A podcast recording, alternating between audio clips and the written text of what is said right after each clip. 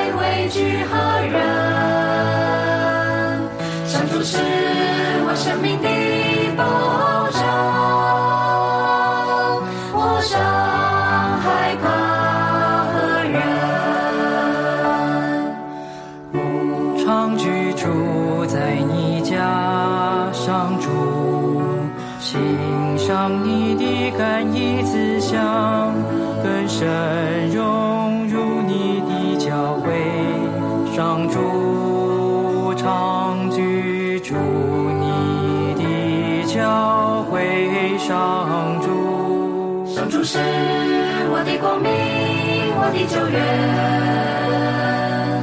我还畏惧何人？是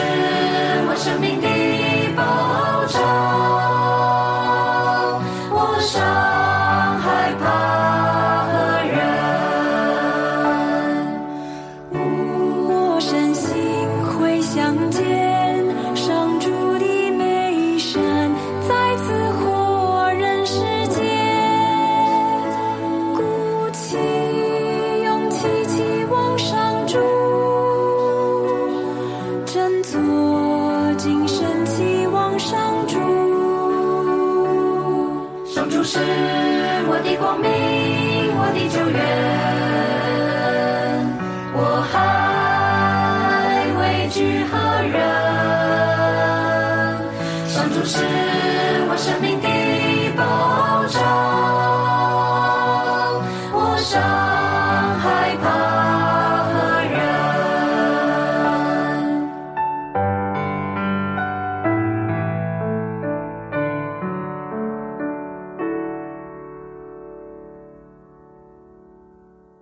各位主爱的听众朋友，大家好！欢迎各位再度来到多明我的家，我是多明我。在今天的节目中，我想要为大家分享的是炼灵乐谈邓丽君气球十台弥撒的故事。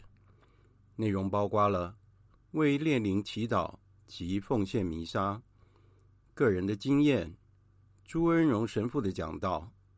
必杀绝招，天主救我，还有我个人的经历等等。十一月是炼灵月，炼灵月的意义跟一般信仰的鬼月是不一样的。外教人他们在七月的时候认为是鬼月，他们会祭拜孤魂野鬼，也就是所谓的好兄弟，让他们能够好好的上路。但是，在天主教对炼灵的观念是不一样的。事实上，炼灵就是圣灵魂，他们也是圣人，只是他们在过世的时候，他们没有犯大罪，但是灵魂的小罪还没有炼尽，所以必须要在炼狱里面待上一段时间。炼狱里的苦跟地狱的苦。是非常类似的，非常的痛苦，但是差别在于他们对天堂抱有希望，因为天主承诺，在他们炼尽他们所有的罪过之后，就可以直奔天国。因此，在炼狱里面有很多的灵魂，可能是我们不认识的灵魂，或是没有人为他们祈祷或奉献弥撒的灵魂，所以他们一直在炼狱里面等待有人为他们祈祷。他们获得了我们给他们的代祷，他们就可以直奔天国。所以，我们为炼灵祈祷和奉献弥撒，这是很好的习惯。曾经，我的学弟问我一个问题，他说他父亲已经过世了，那他有习惯不断的为他自己的父亲奉献弥撒。他问我说，到底几台弥撒才够呢？其实。弥撒的恩宠是无限的，但是到底几台弥撒就足够了？我们事实上不了解。但是如果我们养成习惯，为我们的亲人祈祷或奉献弥撒，这是很好的习惯，因为天主及圣母知道如何将这些恩宠分施给所有的灵魂。如果我们的亲人还在炼狱的话，这些恩宠就会奉献给他们，让他们能够早日获享天国的光荣。如果我们的亲人已经是在天堂的话，这些多的恩宠，圣母玛利亚与天主就会把它分给其他没有人想到或是没有人奉献祈祷和弥撒的那些炼灵，帮助他们早日升天国。所以有的时候，有的人有这样的经验，就是。在他过世的时候，会有一些其他的他不认识的灵魂来到他的床前来迎接他。所以事实上，炼灵会帮助我们，因为他们也是圣灵魂，他们也是圣人。接下来，我想谈一下我个人的经验，因为事实上我了解，就是有一些人他会有一些特殊的感受，例如说。他在睡觉的时候，他会看到一些异象，或是有炼灵来请求他为这些炼灵祈祷，或是奉献弥撒。曾经有一次，我的经验是这样：因为在我父亲过世之前，他在医院里面住了很长的一段时间。当时我们家兄弟还有妹妹就轮流到医院去照顾我的父亲，而且我阿姨家跟我们家是非常亲近的。那有的时候，我的姨丈也会到医院来陪伴我的父亲。在那个时候，他跟我讲说，他不喜欢做身体检查，因为他认为说我父亲的情况就是因为他做了检查，然后有了问题，所以必须要做更进一步的治疗，甚至于要开刀。他说，如果他不做身体检查，他就当做没事，那这样就不需要去担心了。因为当时他的身体是比我父亲要好得多，所以他不会想到说他的健康不会有什么问题。但是没有想到后来他被检查出得了癌症，结果他很快的就过世了。所以我们可以感受到，就是生命是很短暂的。有的时候我们要是疏忽了照顾我们的身体的话，就会出问题。所以我们应该要。注意自己的身体，保持身体的健康，这样的话，我们才能够照顾自己的家人，我们才能够为其他人服务。所以，我们应该要保持身体的健康，让我们的身体还有灵魂都保持最好的情况。这个故事还没有结束，在我的姨丈过世之后，我忘了过了多少的时间，当时我的女儿还很小。他是跟那人一起睡在同一间卧房，我则是睡在另外一间卧房。有一天晚上，我记得非常清楚，而且我是真正的感受到，我晚上突然感觉到有一个人拉了我的脚，所以我突然醒过来，我看到的一个景象是，我的姨丈，他整个人看起来黑黑的。当时我觉得有点害怕，我就对我的姨丈讲说：“姨丈，我明天早上就会为你奉献弥撒。”讲完以后，我的胰脏就消失了。第二天早上起来，我就马上打电话给我的阿姨，而且马上跟我家人讲，说我梦到我胰脏的情况。我跟他们讲，那个感觉是非常的真实，所以我们大家就一起奉献弥撒。经过了这一次的经验，我就跟天主说：“主啊，我的胆子很小，请你用另外一种方式告诉我要为谁祈祷。但是用这样的方式会让我整个晚上睡不着觉的。”有一次，我在古亭圣心堂。望弥撒的时候，我记得当时是朱文荣神父讲道理，他提到了一个观念，我觉得非常的重要。他讲到了说，诸圣相通功，互相代祷的力量是有多么的大。我们不了解天主的仁慈是有多么的大。例如说，有一个人，他是成年灵洗的，而且在他们的家族里面从来没有一个教友。但是天主会因为从他们的家族中出现了一位天主教徒，而且是因为这一位天主教徒为他所有的祖先祈祷，而让他们祖先的灵魂，如果是在炼狱里面，他们可以因为这个受洗的天主教徒的祈祷或奉献弥撒，让他们所有的家族在炼狱里面的灵魂。能够得到救援，我们听到这里，我们会很感动，就是天主的仁慈是如何的伟大。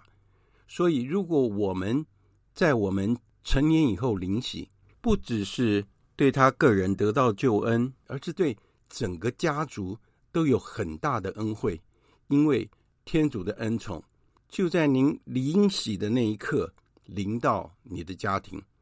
您家庭的祖先，就是因为你是成为一个天主教徒，因为你的祈祷，因为你的奉献，因为你奉献自己给天主，所以天主会因为你的奉献而拯救你过世的所有的在炼狱里面的亲人。所以，我们了解到这个恩惠，我们要非常的感谢天主。接下来，我想要谈一下，在炼灵月，我总是喜欢跟大家分享这个故事。这个故事是在路多默修女她所写的《炼灵月谈邓丽君气球十台弥撒》，而且这个故事是真人真事。当时我曾经在中和天主之母堂遇到过路修女。而且我不知道陆修女很会讲故事，她还出了书。就是因为陆修女的讲述，我才知道原来邓丽君全家都是教友，可是他之后去学佛了，就是改信了佛教。我个人很喜欢邓丽君，因为她优美的歌声以及唱腔非常的吸引我，我也很喜欢听她的歌，而且她时常去绕军，所以我相信。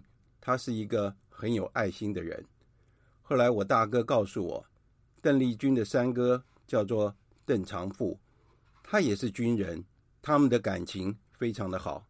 我想这也是邓丽君会乐于去闹军的原因之一吧。现在我们就来看一下邓丽君是如何祈求十台弥撒。这个故事是摘录于路多默修女。她所写的书，就是修女生活的甘苦谈。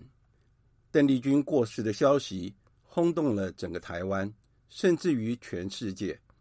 陆修女本人说，她和邓丽君不认识，但是她美妙的歌声也让陆修女听了觉得陶醉，尤其是她所唱的《小城故事》。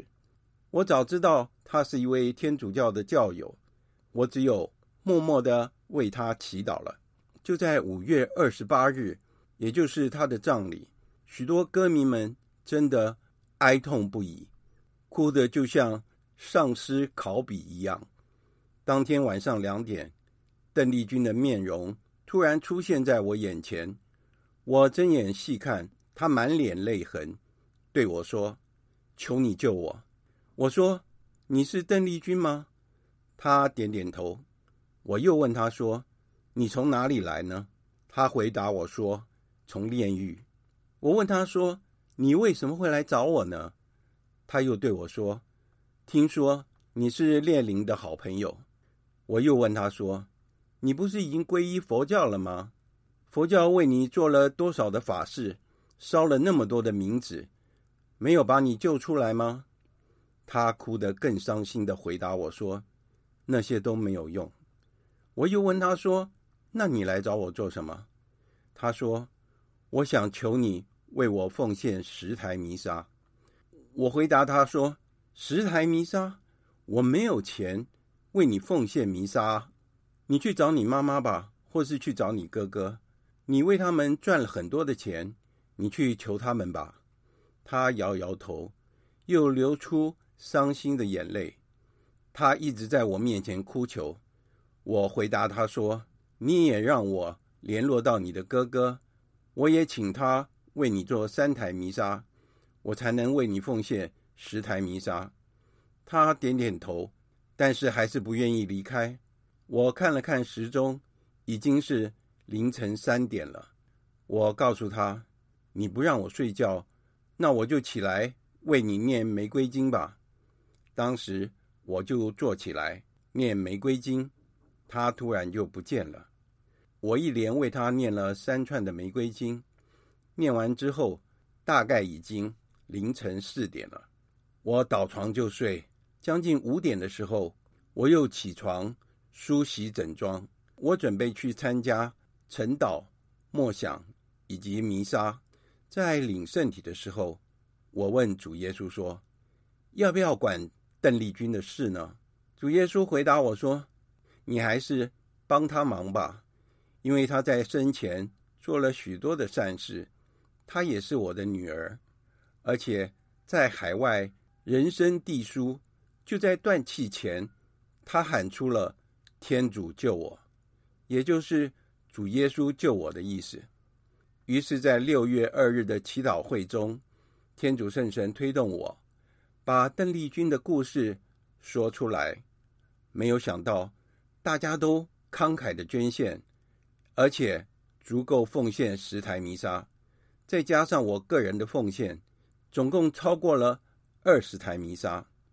在散会之后，有一位姚姓弟兄说：“我认识邓丽君的哥哥邓长安，我打电话与他联络，在六月五日的时候。”姚弟兄回电话给我说，他已经联络到邓长安，而且他答应在高雄为他的妹妹奉献三台弥撒，因为他也是教友。我马上把获得的捐款分给神父们做弥撒，而且不断的有电话来问我有关邓丽君的事情，也为他奉献弥撒。就在六月七日晚上的九点半。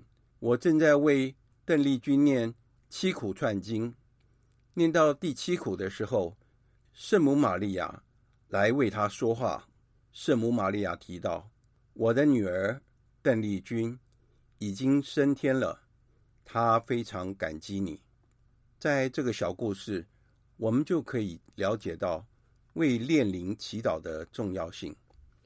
接下来，我想提一下必杀绝招。天主救我。由于邓丽君的故事，给了我在上道理课的时候的两个心得。第一个就是天主教道理教导我们，我们是从哪里来，要到哪里去，而且应该要怎么样去。第二，我们过世前的几秒钟，不要急着找神父办告解，一定要记得喊出“天主救我”。天主救我这句话，是我每次逢人就说，就好像补习班老师所说的必杀绝招。对于每一个想要得救的人，都应该这样做。如果我们心中没有天主，怎么会在最重要的时刻喊出“天主救我”呢？接下来，我想要谈一下我自己的亲身经历。我记得在二零一八年的六月二十七日中午，那人订了便当，我吃完了便当，午休之后我就起来，突然觉得很不舒服，于是我就到厕所去了。进了一间厕所，就在里面上吐下泻。我又要低着头将呕吐物吐到马桶里面去，又转身腹泻。当时把我累得半死，弄得我全身无力。这两种情况同时发生，又要吐，又急着上厕所，而且呕吐物又多又急，差点塞住我的鼻子和气管。我几乎无法呼吸，而且我第一次感受到由脚逐渐到头那种麻痹的那种感受，这是我第一次感受到的。我就感觉到我好像快要昏倒过去了，但是呕吐和腹泻的情况没有停止。在情急之下，我马上写 Line 给我在二楼上班的那人说：“快救我，我在厕所。”因为我们的厕所是在办公室的外面，而且是隔着一个钢板门，所以办公室的同事不会听到我呼救的声音。在这个时候，我很想要念圣母经，我也很想要喊天主救我，但是完全来不及。过了一会，那人、同事以及公司内的护理师就赶来了厕所，问我情况如何。我说我感到很难过，这是我从来没有感受到过的。还好，因为我很爱面子，我已经把我的外裤给穿上了。他们一直喊我的名字，他们怕我昏了过去，这样我会挡住门，他们就没有办法开门。于是我好不容易把门打开，打开门后我就昏厥过去了。其中有一位年轻的男同事。把我扶出了隔间，他们帮我叫了救护车。我被医护人员从厕所里抬出来的时候，我一直紧拉着裤子。一上了担架，我瞬间就狂吐出来，就像泄洪一样，将肚子里面的东西全部吐出来了。当时感到松了一口气。救护车帮我送到三总的急诊室，医生帮我做了检查。想要了解原因是什么？当时那人陪伴着我，非常担心。妹妹此时也到急诊室来陪伴我。我还记得前一天晚上是六月二十六日，也就是主乐团创办人圣施礼华的主保日。